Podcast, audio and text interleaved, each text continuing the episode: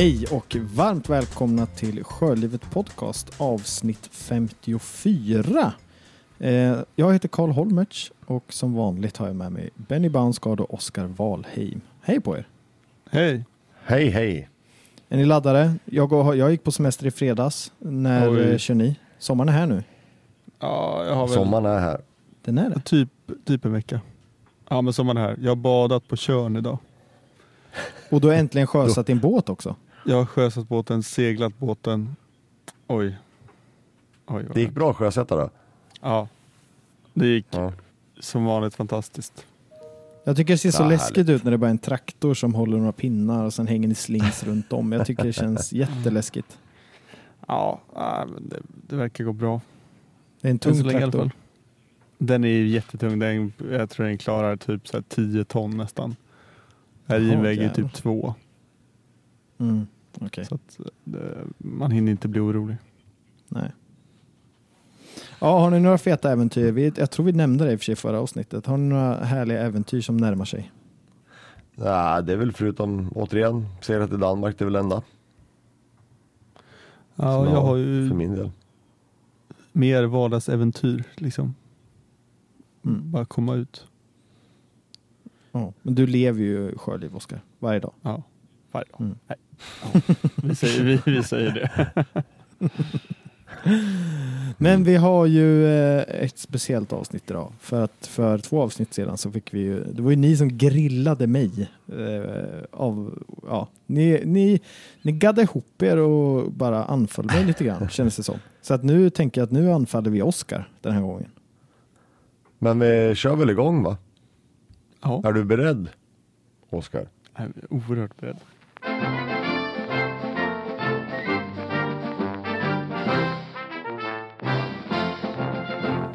Oskar, nu är det ju som sagt din tur att få ställa dig, vad ska man säga, på den andra sidan av mikrofonen. Eller du sitter ju ändå vid andra sidan av mikrofonen. Men du ska bli intervjuad, vi ska få veta mer om vem du är förutom den här allskunniga sjölivets-personen som vi har.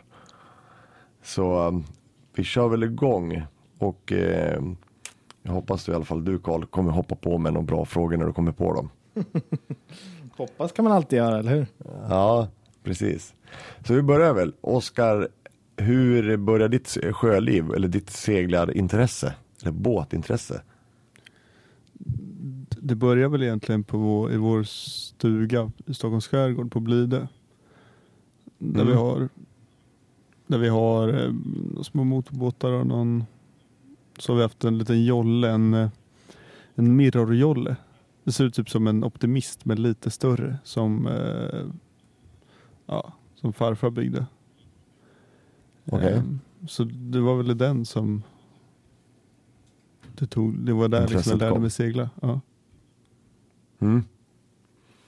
Men eh, har, du, har du gått någon sån här um, kappseglingsskola eller jolleskola och sådana här grejer? Nej, aldrig något sånt. Men har du fått det här med, med sjön, alltså Blidö, det är ju ändå, om du får rätta mig om jag har fel va, men det är väl norr, norra skärgården va? Uppe Ja. vid Norrtälje någonstans va? Ja, precis. Det är utanför Furusund. Mm. Så att det är verkligen norra skärgården. Men hur utvecklar sig den där, alltså från den jollen då, och då du hittar någon liten kärlek i segling. Hur, hur, kom, hur tog du det därifrån liksom? Alltså när jag var liten, det var framförallt motorbåtar jag tyckte var kul. Jag, tror att det var typ Båtliv som kanske gav ut någon här tidning med alla båtar, alla motorbåtar 2017, eller inte 2017, någon så här, det kunde ha varit 98. Och så, så här på år i rad då. Så köpte jag dem där varje år. Så satt jag liksom och typ eh, rangordnade dem och så skrev kommentarer på många av båtarna. Gjorde Så- du det? Alltså det var ett fruktansvärt nörderi. nörderi. Eller det var båtar som jag inte hade sett som jag bara läste. Liksom. Det var ju så, tänkte typ som ett Ja, men det var så stort som ett hockeykort med information om varje båt. Och så satt jag liksom och tänkte efter och så här, mm, vad kan vara bra med den här och vad kan vara dåligt med den där. Ehm, Oj. Ja, det var väl där. Det, då, det var liksom en period när det var bara motorbåtar som var det, var det coola. Vad för typ av motorbåtar? Eh, Alltså, det var ju alla motorbåtar. Säg eh, 98 till 2003, 2000 kanske det var. Hade du någon favorit? Ja, men det kommer jag inte ihåg. Men det var ju så att targerna var ju allt, har alltid varit coola och de tror jag kom högt upp. Du, det är du och Kurt, du ville bli en ny så här Kurt Gelin eller? Ja men precis, det var en riktig liten Kurt Gelin som bodde i mig där då. Men som inte riktigt blommade ut helt utan han försvann någonstans. Jag vet inte vart. Ja. Mm. Men sen svalnade det av ganska mycket. Jag vet inte varför. Men sen eh, när jag skulle börja gymnasiet, det var väl då som det blommade ut. För då hittade jag en skola som heter Marina läroverket som ligger i Danderyd. Mm. Och efter det då så där vart väl intresset riktigt stort igen. Vad, vad fick man lära sig där då på Marina läroverket? alltså jag, jag läste ju då en, en fullständig natur gymnasialutbildning med liksom fullt med fysik och matte och kemi och biologi. Men sen eh, tog vi förarintyg. Jag vet inte vi tog, alltså vi tog klass 8 också, VHF. Och sen eh, så var vi en vecka i Stockholms skärgård och körde motorbåt runt och navigerade. Och sen hade vi en två veckors sommarsegling där vi körde liksom hela Stockholms skärgård. Vi började vid skolan i Okej. Stocksund och så var det in i Mälaren och så ner Södertäljekanalen. Och så upp och runt via vad heter det, Svenska högarna upp till Arholma och sen då tillbaks ner. Så det var liksom Mm. hela Stockholms skärgård på två veckor. Och sen var det en långsegling då i slutet. Eh, var någon på- examen typ ungefär eller? N- Nej, utan det var en... Man läste marinbiologi så att vi var första månaden i Karibien. Mm. Och det gjorde man som ett projektarbete. Så då undersökte man och jämförde typ olika... eh, Jag tror att vi jämförde två hårdbottnar på så här en exponerad och en skyddad sida av en ö. Mm. Mm. Men då sen gick vi vakter och så vi, vi seglade ju båten också som heter 11 som är en 45 meter lång skuta. Så vi Mm. var ju alla 30 i klassen och så var det ju 10 i besättningen med lite lärare och någon, någon kock och sådär.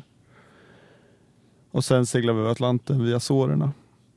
Och så flög vi hem från Portugal. Men vilket det- år var det här? Jag hängde inte med riktigt. Var det första året när du började? Nej, det där var det sista. Så det var ju samtidigt Ah, som det här vulkanutbrottet var på Island. Så t- 2000 2010 seglade vi, vi över. Mhm. Mm. Och då Mm. var vi ett, eh, då vart vi ett gäng där som umgås oerhört mycket än idag. Eh, som kom på att det här var faktiskt riktigt kul och vi har kul ihop. Och ganska i samband med så köpte mamma och pappa en segelbåt och köpte de här i 85 Och det gjorde att vi kunde sticka ut ett gäng polare och segla lite grann också. Och fortsätta med intresset. Ja, precis. Och då hade man några andra att segla med som var liksom polare. Så det kom Mm. egentligen ganska sent. Det var liksom samman med, ja, med studenten liksom. Kring då. Ja, ja. Och sen då efter studenten så fick jag jobb på en båt som heter Stella Nova. Som är så här 88 fots lyxjott som ligger i Saltsjöbaden. Så där var jag däckhander i Ljungman heter det på svenska. Mm. Så jag tog liksom hand om den lite grann tillsammans med typ en tekniker slash maskinist. Och Han bodde Men då var ni, men okej, då var ni bara i Sverige och seglade runt med den då? Ja, alltså vi lämnade ju hamn två gånger. Varav en gång Jaha. åkte vi tanka och en annan gång var vi startfartyg för Gotland runt. Så Okej. det var inte många sjödygn där inte. Nej, nej. Men det var, det var kul. Fick hänga nere i Saltis med KSSS där. Hjälpte dem lite grann också. Var ute. Och sen... Men, eh, eh, ja, ja, fråga bara. nej. Nej, jag tänkte bara säga vad, vad, vad skedde sen då? Vad, hur, hur kom det sig att, alltså det här, du har ju kappseglat och La Morena och alltihopa, hur, hur kom den in i bilden? Ja, men, eh, för där... Var, nej, det måste ha varit sommaren efter. För att jag, eh, jag fick jobb på Erlandssons brygga Mm. våren efter. Men det är lite svårt för jag, var, jag, jag kom inte, det måste, jo så var det nog. Att jag fick jobb på Erlandssons brygga då på våren 2011. Eh, och sen på sommaren så träffade jag Nils Forsfeldt som är då ägaren till Lamorena. Och han hade jag i gymnasiet som lärare under de första två åren i Okej. matematik. Han kan På, Martina, på Marina ja, läroverket. Ja, precis på Marina. Mm. Ehm, och då raceade jag mot honom nere i Trosa. Nej, förlåt, i Västervik var det faktiskt. Ehm, Mm. Och det var första gången jag seglade spinnaker. Och den var på 180 kvadrat en spinnare, eller om det var 280. Wow. Ja, vi var fruktansvärt bakfulla och trasslade in oss i allt. Men det, det gick. Det gick. Det gick. Och då, sen frågade han om jag ville vara med. Och det ville jag. Så säsongen efter då. Så, de, alltså, Mm. det, det där är osäkert om det är 2011 eller 2012 jag började segla med dem. Och sen dess har jag varit med på La Morena då. Och det, det där, och sen har jag kappseglat lite själv med RJ'n. Ja. Eh, Försökt glida runt ett par gånger. Men det, det är bara att jag hittar på liksom mest och läst och Men det är fortfarande Mm. lite så här Kurt, Kurt lever kvar i, inom dig då. Att granska Ja, lite och, och Ja. ja. läsa på lite om båtar. Ja, men det har blivit mindre. Med Erlandssons brygga så blir man ju så jävla fullmatad med det där. Jag jobbade där i nästan fyra år Ja. och då är det ju liksom då är det bara korvstoppning med, med bogpropellermonteringar och kabeldragning och solceller och, och allt mellan himmel och jord. Folk som ska ha ja. rattstyrning till sin Maxi 77 och frågar om vi har standardgrejer till det hemma på hyllan. Och, och det finns liksom standard inom marinvärlden är ju är ju- det finns ingen standard. Allt är, är olika egen- och inget passar. Ja, Nej. Ja men så är det ju. ja. Men sen var jag iväg en sväng i i Medelhavet också skulle börja jobba på superjotter. Mm. eftersom jag också har seglat med en skuta som heter Constantia. Det, det här blir, det blir en lång historia, men eh, jag var med på den som, är, mm, som ligger i, Solna i Stockholm. Och Mm. tack vare Constantia då, så kunde jag gå Basic Safety-utbildningen på Åland. Ja. Så de pröjsade det för mig. Eh, Okej. Så jag var med och jobbade ombord. Då. Körde så här Mm. skolseglingar och, och kappseglade lite med henne. Och, men inget långt och tufft liksom, utan bara i Stockholms skärgård. Så, där. ja. Eh, så då var jag på Åland en vecka och körde det här. Och rökdykning och med, bada med livflott och överlevnadsdräkt. Och, eh, så det var ju svinkul. Bodde ombord på, på någon skuta fick vi låna för någon kände något gäng där. Som låg infrusen Mhm. nere i Mariehamn. Och det var så jäkla kallt ombord alltså. Vi var så Men påklädda. vad- Men vad var det för skuta då? Alltså vad mer? Alltså, var man riktigt gammal rackare eller? Ja, nu kommer jag inte ihåg hur gammal vad heter det, um, Constantia är, men det har jag säkert lärt mig någon gång. Gammal Men, ja, ja, alltså, hon, det det är gammal, det är ingen replika. Det är hon och Ellen i två systerfartyg. Ja, ja. Så de gick ju som gamla lastfartyg. Mm. Ehm, så att, det var kul, men det var, inte, det var inte riktigt min grej. Det gick för långsamt och det gick bara mest ut på att stå och dra utan att riktigt förstå vad som hände. Det spelar Ja, liksom ja. ingen roll om man tog hem en, en halv centimeter eller en centimeter. Det var liksom en halv meter som spelade roll.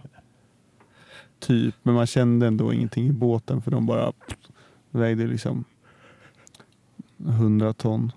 Det är lite större båtar då som rör sig. Mm, Lite större Och krafter. det gjorde då att det här äh, skärgårdskryssar-seglandet var så jäkla mycket roligare. Ja, Då man liksom tar hem en och en halv centimeter och, och så ökar man två knop. Det så det krävs ju inte samma, samma besättningsantal heller. Kan jag tänka mig. Nej, nej, nej, utan man, och det gör ju också att man är mer involverad i allt. Ja, Istället för att få bara dra i ett snöre. Jag vill ju dra i alla snören hela tiden. jag kan ju liksom inte hålla mig borta. Jag ska pröva överallt och se vad som händer. Men det här in- intresset om, som du har med båt, men du, du har ju varit titt som tätt har, du, har vi vetat om att du har ju varit uppe i skogen och springer nu och räknar skog. Ja, precis. Jag började plugga till jägmästare i Umeå 2014. Och sen nu de två senaste åren har jag jobbat för något som heter Riksskogstaxeringen. Som är en sån nationell inventering av skog som utförs utav SLU. Då. Eh, Så det har man gjort sedan början på 20-talet. Sen 23 Okej. eller 24 så har man inventerat hela Sverige, all skog. Wow, det är mycket att inventera. Ja, precis. Så nu är vi, jag vet inte om vi är 18 lag eller någonting, 16 lag som gör det. Ja, ja. Så det är väldigt Hur annorlunda. många man i varje lag? Tre. Ah, okej. Så det är väldigt annorlunda mot båtåkandet. Men det gör ju också att vi får bryta av lite mot det. Ja, du var ju på Tjörn idag, var det inte så? Jo, precis. Och då var vi där och mätte skog. Men vi Okej. passar ju på att bada också. Ni höftar lite. Nej, ja, det är men man hinner ju om 550 vi- träd här, vi går och badar. Man hann med dag, vi hann med dagsverket och sen var det bara att, Ska vi åka hem nu eller ska vi åka hem om någon timme istället? Ja, det är bättre att åka hem om någon timme och passa på att bada Ja. lite. Men när du säger hem så åker du inte hem. Nej, utan utan Den, nu hyr vi ett hus utanför Lerum. Jag tror det Jaha. heter kanske typ Gråbo här. Inte helt säker. Det är väldigt mycket hästar. Ska du söderåt nu, söderut något nu i dagarna? Eh, i- nej, vi åker till fjälls på tisdag. Vart ligger fjälls? Alltså till, vi åker till, vad heter det, mm, oj om det var Idre vi skulle till eller om det var, för då ska vi göra en så här eh, jobbgrej, det ska vara tre dagar på utbildning där. Så här sommarexkursion. Mhm. Jag hade tänkt om du ville hämta upp ett på windsurfingbräda åt mig, men det var ju synd. Dina små tyvärr, barn. tyvärr. Ja. Nej, så att det blir... Och det är också, fjällen är ju fantastiskt. Ja, du, verk, du, verkar vara, du verkar ju vara den som är ute väldigt mycket i naturen av oss tre. Mm. Det, är, det är ett bra knark alltså, att vara ute. Men Oskar, du har ju väldigt många vänner också som jag vet i alla fall seglar mycket. Eh, Ja. Är det så att du ofta är ute med dem tillsammans eller vad har ni någon tradition? Jag vet ni har ju midsommartradition till exempel. Ja, precis. Och det är ju det här gymnasiegänget då och lite respektive något syskon så här. Och tillsammans så har vi, vi har RJ'n, det är en IF, det är en gammal folkbåt, en H-båt, en Smaragd numera och en eh, Albin Accent. Så vi har ju sex båtar. Så de brukar komma seglandes upp nu till Blidö där vi varit de senaste åren och fira midsommar. Och så på midsommardagen så är det regatta. Då vi slöseglar ett varv på fjärden och det blir alltid tvist om vem som kommer först. Vem vann i år då? Ja, det är nog ingen som vet. Jag tror det varit väldigt lika. Vad vinner man när man... Ingen som kom- vet. Nej, men Smaragden kom eh, först i mål. Sen var vi och sist kom Accenten. Men det är också mättalen i den ordningen. Ja, ja, just. Mm. Så att det där, det, där är de tvistade lärda. Så att vi tror att det varit lika, lika till alla. Men, men jag är lite intresserad av det här, äh, ditt barnintresse som du hade när du recenserade båtar, och speciellt motorbåtar. Mm. Har motorbåtarna totalt försvunnit ut ur eh, ditt periferi eller? Ja, men det det blir för mycket modeller och det går liksom... Jag, jag ser inte skillnad. Det är, det är, det är lite liksom så här white noise. Mm. Det pratade jag och Karl om på, tror jag, på båtmässan, eller jag vet inte om du sändes ut någonting av det, men när vi var där, att det är liksom när man står sig i ett hav av typ små styrpulpetare och Ja. man, man fattar liksom inte. Det är en som är 4,30, en som är 4,70, så är en som är 5,30, en som är 5,70. Vad är skillnaden? Ja, precis. Och det, det, Ja, just, just de båtarna håller jag med dig. Där är det ju lite så här. Mm. Det är bruksbåt eller man har det vid, vid någon tomt Mm. någonstans eller man liksom Mm. man använder det ju inte på samma sätt. Men har du så här, Mm. större motorbåtar då? Nej. Alltså mer bobåtar? Inget sånt? Alltså det är så häftigt när jag ser det men jag har svårt att se poängen. Det är för tråkigt att åka motorbåt. Okej, det, är- det är superkul att köra liksom svinsnabbt ibland. Det är jättekul. Men, Men- Jaha, sen när man kört så här snabbt. jag har ju heller inte, jag har ju åkt alldeles för lite motorbåt och jag Så jag, ja, det är för tråkigt. För segelbåt då är man liksom, man måste dra i snören och det går liksom inte bara att nu, nu gör jag citationstecken, bara gasa och styra. Alltså jag vet att det är svårt att köra riktigt fort. Men att segla där, det är det är både umgänget då som är ballt. Att man måste liksom prata och segla tillsammans. Göra någonting mer än bara gasa. Ja, ja precis. Man måste sitta och titta på det på jätte- jättemycket Mm. och känna. Och sen är det också att man, alltså naturupplevelsen är ju återigen då något. Nu efter midsommar så seglar vi, då seglar den allmänna accenten hem. Och då seglade vi ut till Kallskär. Och det var så fruktansvärt fint där ute. Direkt när vi kommer in så kommer en liten mink simmandes. Det var lite ejderhanar som var jättekul att se. Såg inte så många i våras. Mycket svan. Så att, eh, det där är ju jätte, jätteballt. Och det är väldigt viktigt för mig också att få komma ut och Se. Ute och nära. Ja. Jag prövar paddla lite så här också men det går lite för långsamt. Du tycker det är lite för jobbigt kanske? nej, nej. Men det, alltså det beror på. Jag har bara prövat någon gång. Och då gjorde vi en svinhäftig grej, jag och en granne på, på Blidött. Vi spände kajakerna på taket och körde ut till, till typ Röder. Så Mm. paddlade vi runt där. Det var ju kul.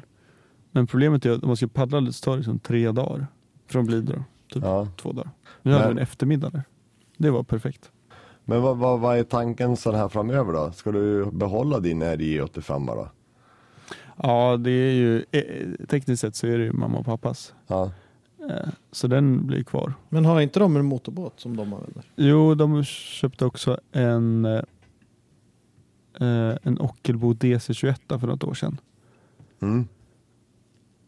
Det är Du har inte hittat någon tjusning i den? Ja, men, ja, kanske lite, men det är heller inte. Men det är att man tittar på saker utanför båten. Det var den, men det är inte unikt för den motorbåten.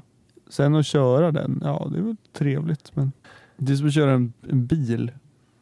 Mm. Alltså en eh, Volvo V70 eller en Saab kombi. Alltså, det, det är trevligt. Okej, vi lämnar, vi lämnar Men det händer motorbåtar. inget. Men, men segerbåten då, RJ85, vad är planerna med den då? Jag, vet, den, jag ska byta någon durk på den för att den här bordsgenomföringen som jag bytte har läckt. Men ja, och sen ja, segla mer. Det beror ju på också vart jag, när jag till slut blir färdig utbildad jägmästare, vart jag hamnar i landet. Jag kan ju liksom bo uppe typ i typ Sveg eller nere i Småland någonstans. Men Du måste ju bo nära havet. Ja precis, men då, det är sånt där också så det är många Får du inte välja det alltså? Men det beror på vad jag får för jobb. Mm. Det verkar som att man ska vara lite flexibel som jägmästare med de första yrkena. Mm. Mm. Jag tänkte om det var som polis att de blir så här. De blir tilldelade vart de ska göra sin det heter, aspirant innan de ens börjar plugga. Ja, nej tyvärr. Mm. Inte Men- tilldelad. Det är lite Men- tvärtom. Men har du några önskemål då? Vad, vad du har för önskemål att ta efter RJ85 då? Har du någon sån här? Vi vet att du gillar ju IFN gillar du ju väldigt mycket. Ja, men eh, något snabbt och enkelt. Antingen en liten trimmis. Ja. Alltså typ en eh, Multi 23 Men eh, Mm. den är lite för lite boendekomfort. Jag vill ändå kunna slagga i den. Men sen samtidigt kan man ha med sig ett tält till den, ett schysst tält. Det går. Eller typ alltså någonting i stil med J8 eller en Far East eller en alltså Far East 28 då. Mm. Du, Eller, du, satsar på, eh, du, sat, du satsar ju definitivt på eh, hastigheten, bekvämlighet. Ja, och jag vill ju Ja. nästan kunna köra högtryckstvätten in i båten. alltså det ska vara på den nivån. Okej. Ja men då, då förstår jag. Och så ska det gå fort att segla. Mm. Så att det liksom inte är något, ingen, lull-lull är inte så mycket ute efter heller. Nej. Så egentligen skulle du ju köpa någon gammal så här, eh, Express eller någonting sånt där och kasta ut all inredning. Nej, men de är för, för långsamma och för, Jaha. det ska, du får gärna plana. Jaha.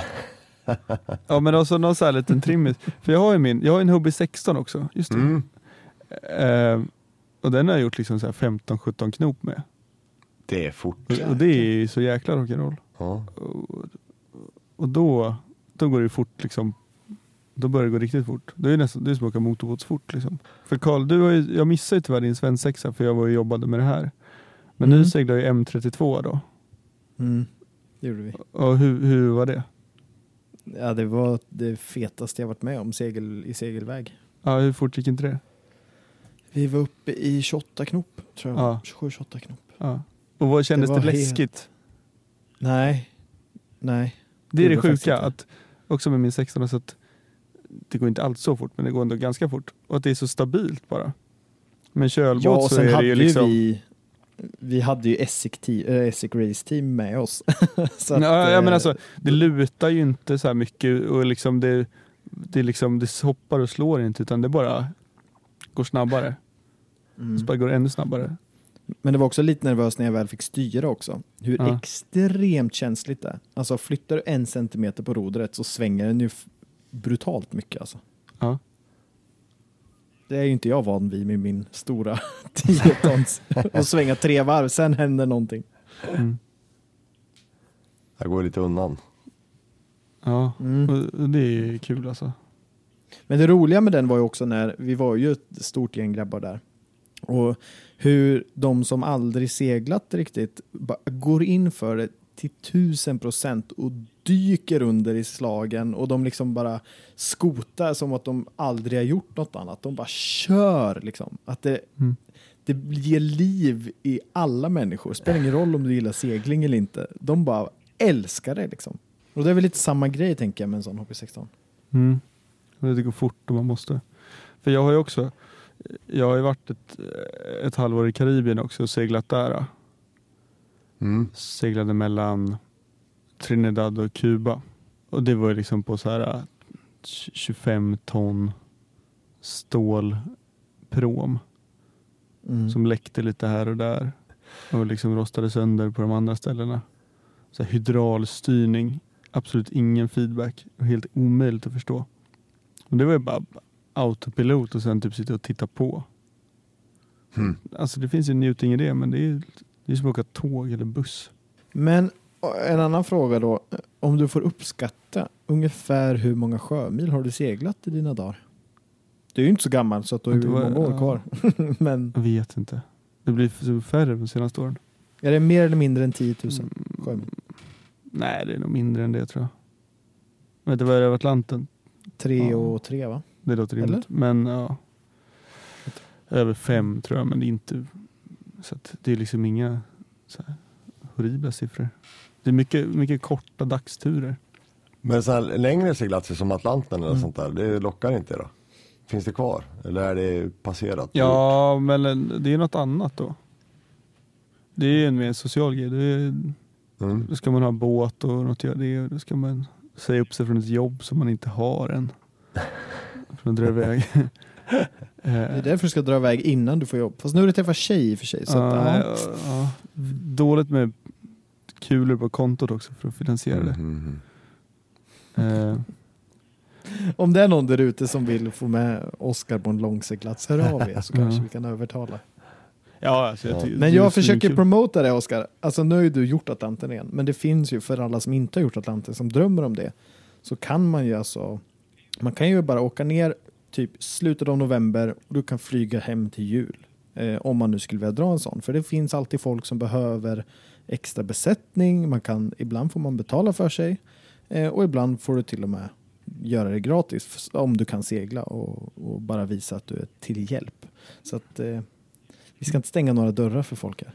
Nej precis, det är väl att man åker ner till Kanarieöarna och så när arken går Mm. Och så försöker man hitta någon båt. Så, man brukar inte få pröjsa för sin egen mat och sådär bara. Men om vi återgår då lite grann till det här du snackade om att du hade seglat i Karibien och Trinidad eller vad du sa. Hur, hur var det? D- det var bra. Det började med att, för då fanns det en plan att vi var fyra polare som skulle segla en Bavaria 44 då, till Karibien från Sverige. Ehm, men så var det så att d- den ena träffade tjej och den andra köpte hus. Så då stod vi två kvar utan båt. Ehm, Så det var en, så vi, bara, vi var ju superinställda på att skulle segla. Så att ehm, då har jag en annan polare till mig som hade bott ombord på en tysk snubbes båt i i Brasilien typ en månad under, under karnevalen. Och bara festat och haft det bra. Och han sa, ja, men skriv till honom, han är trevlig. Äh. Så jag och min kompis Jonas då, vi skrev ett Dear Philip och bla bla bla, bla ett långt fint mail. Han bara okej, när kan ni komma? Vi Oj. bara, "Ah, kommer om typ tre veckor. Han bara, bra här är det. Jag fixar visum, det är lugnt. Så typ hörde vi mer från honom. Nice. Vi hörde av oss dagen innan. Bara, är du kvar? Han bara, japp. Nice. Wow. Eh, så vi, vi anlände dit och hittade båten utan honom och det ligger typ så här en och en halv isär plockad utombordare i köket och Mm. båten är väl typ eh, nästan ommålad. Och, ja, så vi gjorde oss stadare, sen dök han upp. Så låg vi på land där ganska länge. Vi hade fixat lite, alltså typ i någon vecka. Och då, det är typ det varmaste jag varit, för det var ett svart stålbåt eh, under regnperiod, alltså under sommaren. Alltså typ 42 grader i skuggan på dagen och den där svarta stålbåten invändigt. Och det var ju något så här träsk som den där marina låg, så, så jäkla mycket mygg. Och så regnade det liksom. Varannan timme kom det en så här hällskur och det var bara som att hälla vatten på aggregatet.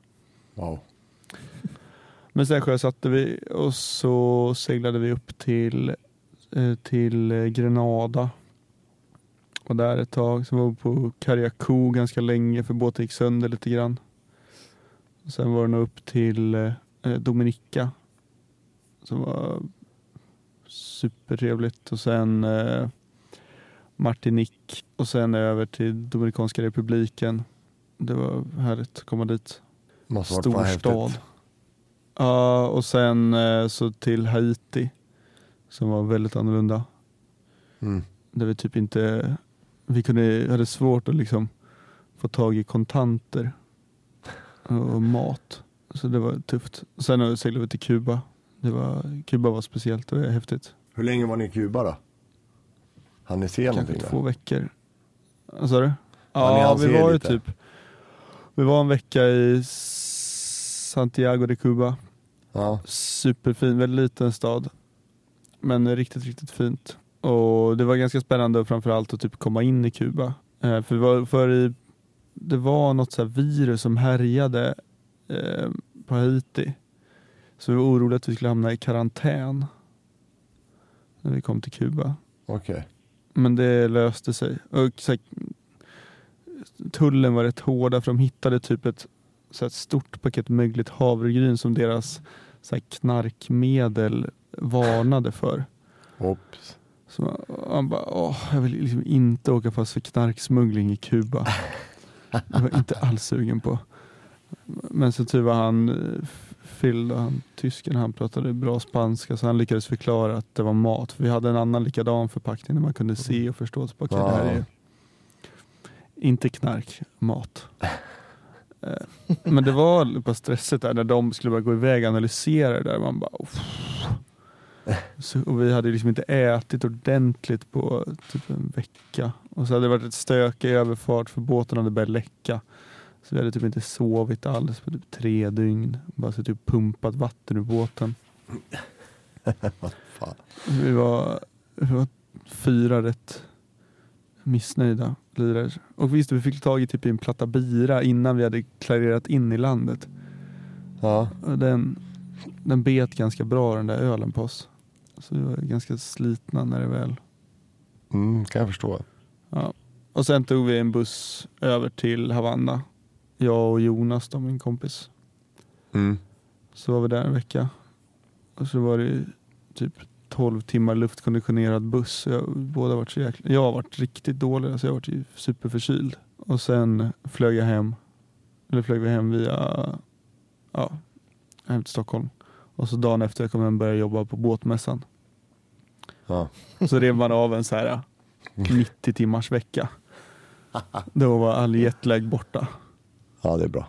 Bara på. Riktigt fyrkantig. Hur lång var den här resan totalt? Typ sex månader.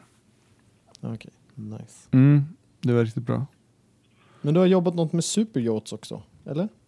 Ja, ja precis. För att då var det just att efter studenten så drog två av mina polare ner till eh, Kanarieöarna och seglade över Atlanten med några så här arkbåtar som vi pratade om. Ehm, och så fick jobba lite på superyachter då, Karibien och sen lyckades de ta sig hem också. Och sen skulle de dra tillbaka säsongen efter och tänkte jag bara, ah, det här vill jag göra också. Och då eftersom jag hade lyckats få den här basic safetyn eh, Mm. så drog vi ner till Antibes. Ehm, och fick lite så här daywork. Man går och dockwalkar och, och lämnar ut CVn och sitter på såna här agencies. Men det var, inte, det var inte min grej. Det var liksom för det var för mycket rena vita pikétröjor och shorts med pressväck. Så jag låg mest på typ en strand med en annan polare och, och käkade baguetter och drack rosévin och badade. Så det gjorde jag typ i Men, två eh, månader istället. Vi drog till Palma också. Var vi typ i nästan en månad. Försökte få jobb där också, försökte få en crossing över. Spelade mycket innebandy. Jag har eh, en, en, min sista fråga till dig Oskar. Mm. Är du beredd? Ja. Vad är det läskigaste du varit med om på sjön? Eller obehagligaste eller så?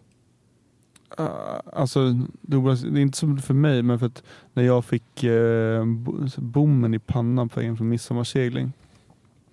Så jag typ spräckte pannan upp precis i hårfästet och började blöda jätte- jättemycket.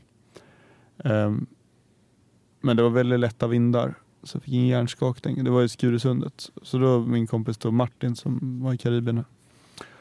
Han är alltså lugnare än två filbunkar. Men Mm. då var han lite stressad. Men jag, för jag såg inte mycket jag blödde så det var lugnt för mig. Eh, Det var, nog lite, det var lite stökigt tror jag för honom. Och just då var det lite stressigt men det gick jätte, jättebra. Jag var tillbaka på båten en halvtimme senare ihopsydd.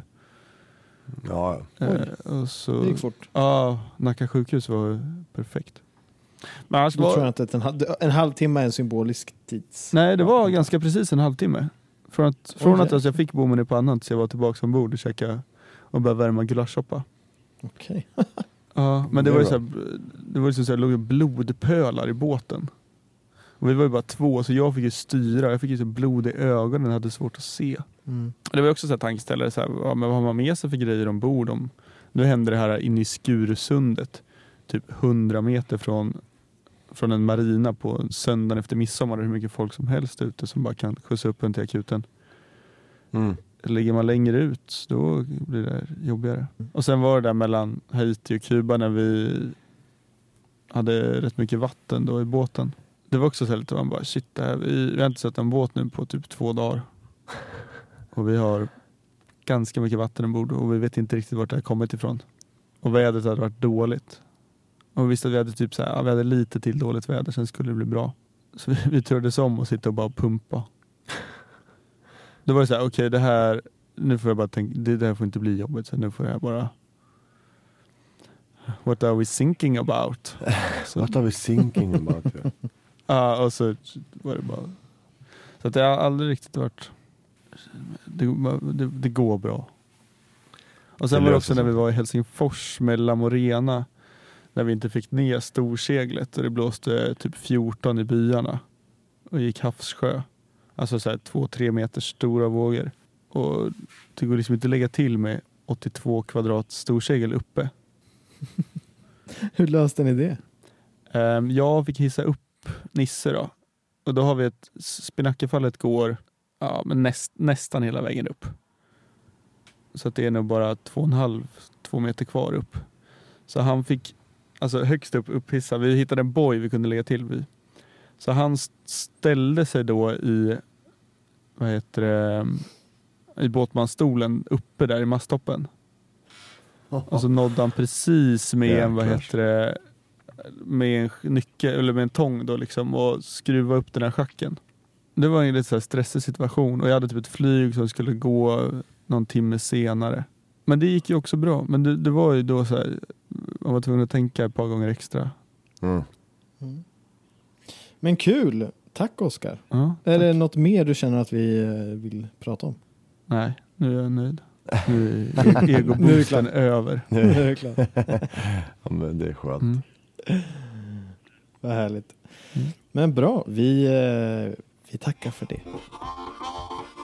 Vill du se filmer, bilder och läsa mer information om det vi pratar om i podden? Besök oss gärna på www.sjölivet.se.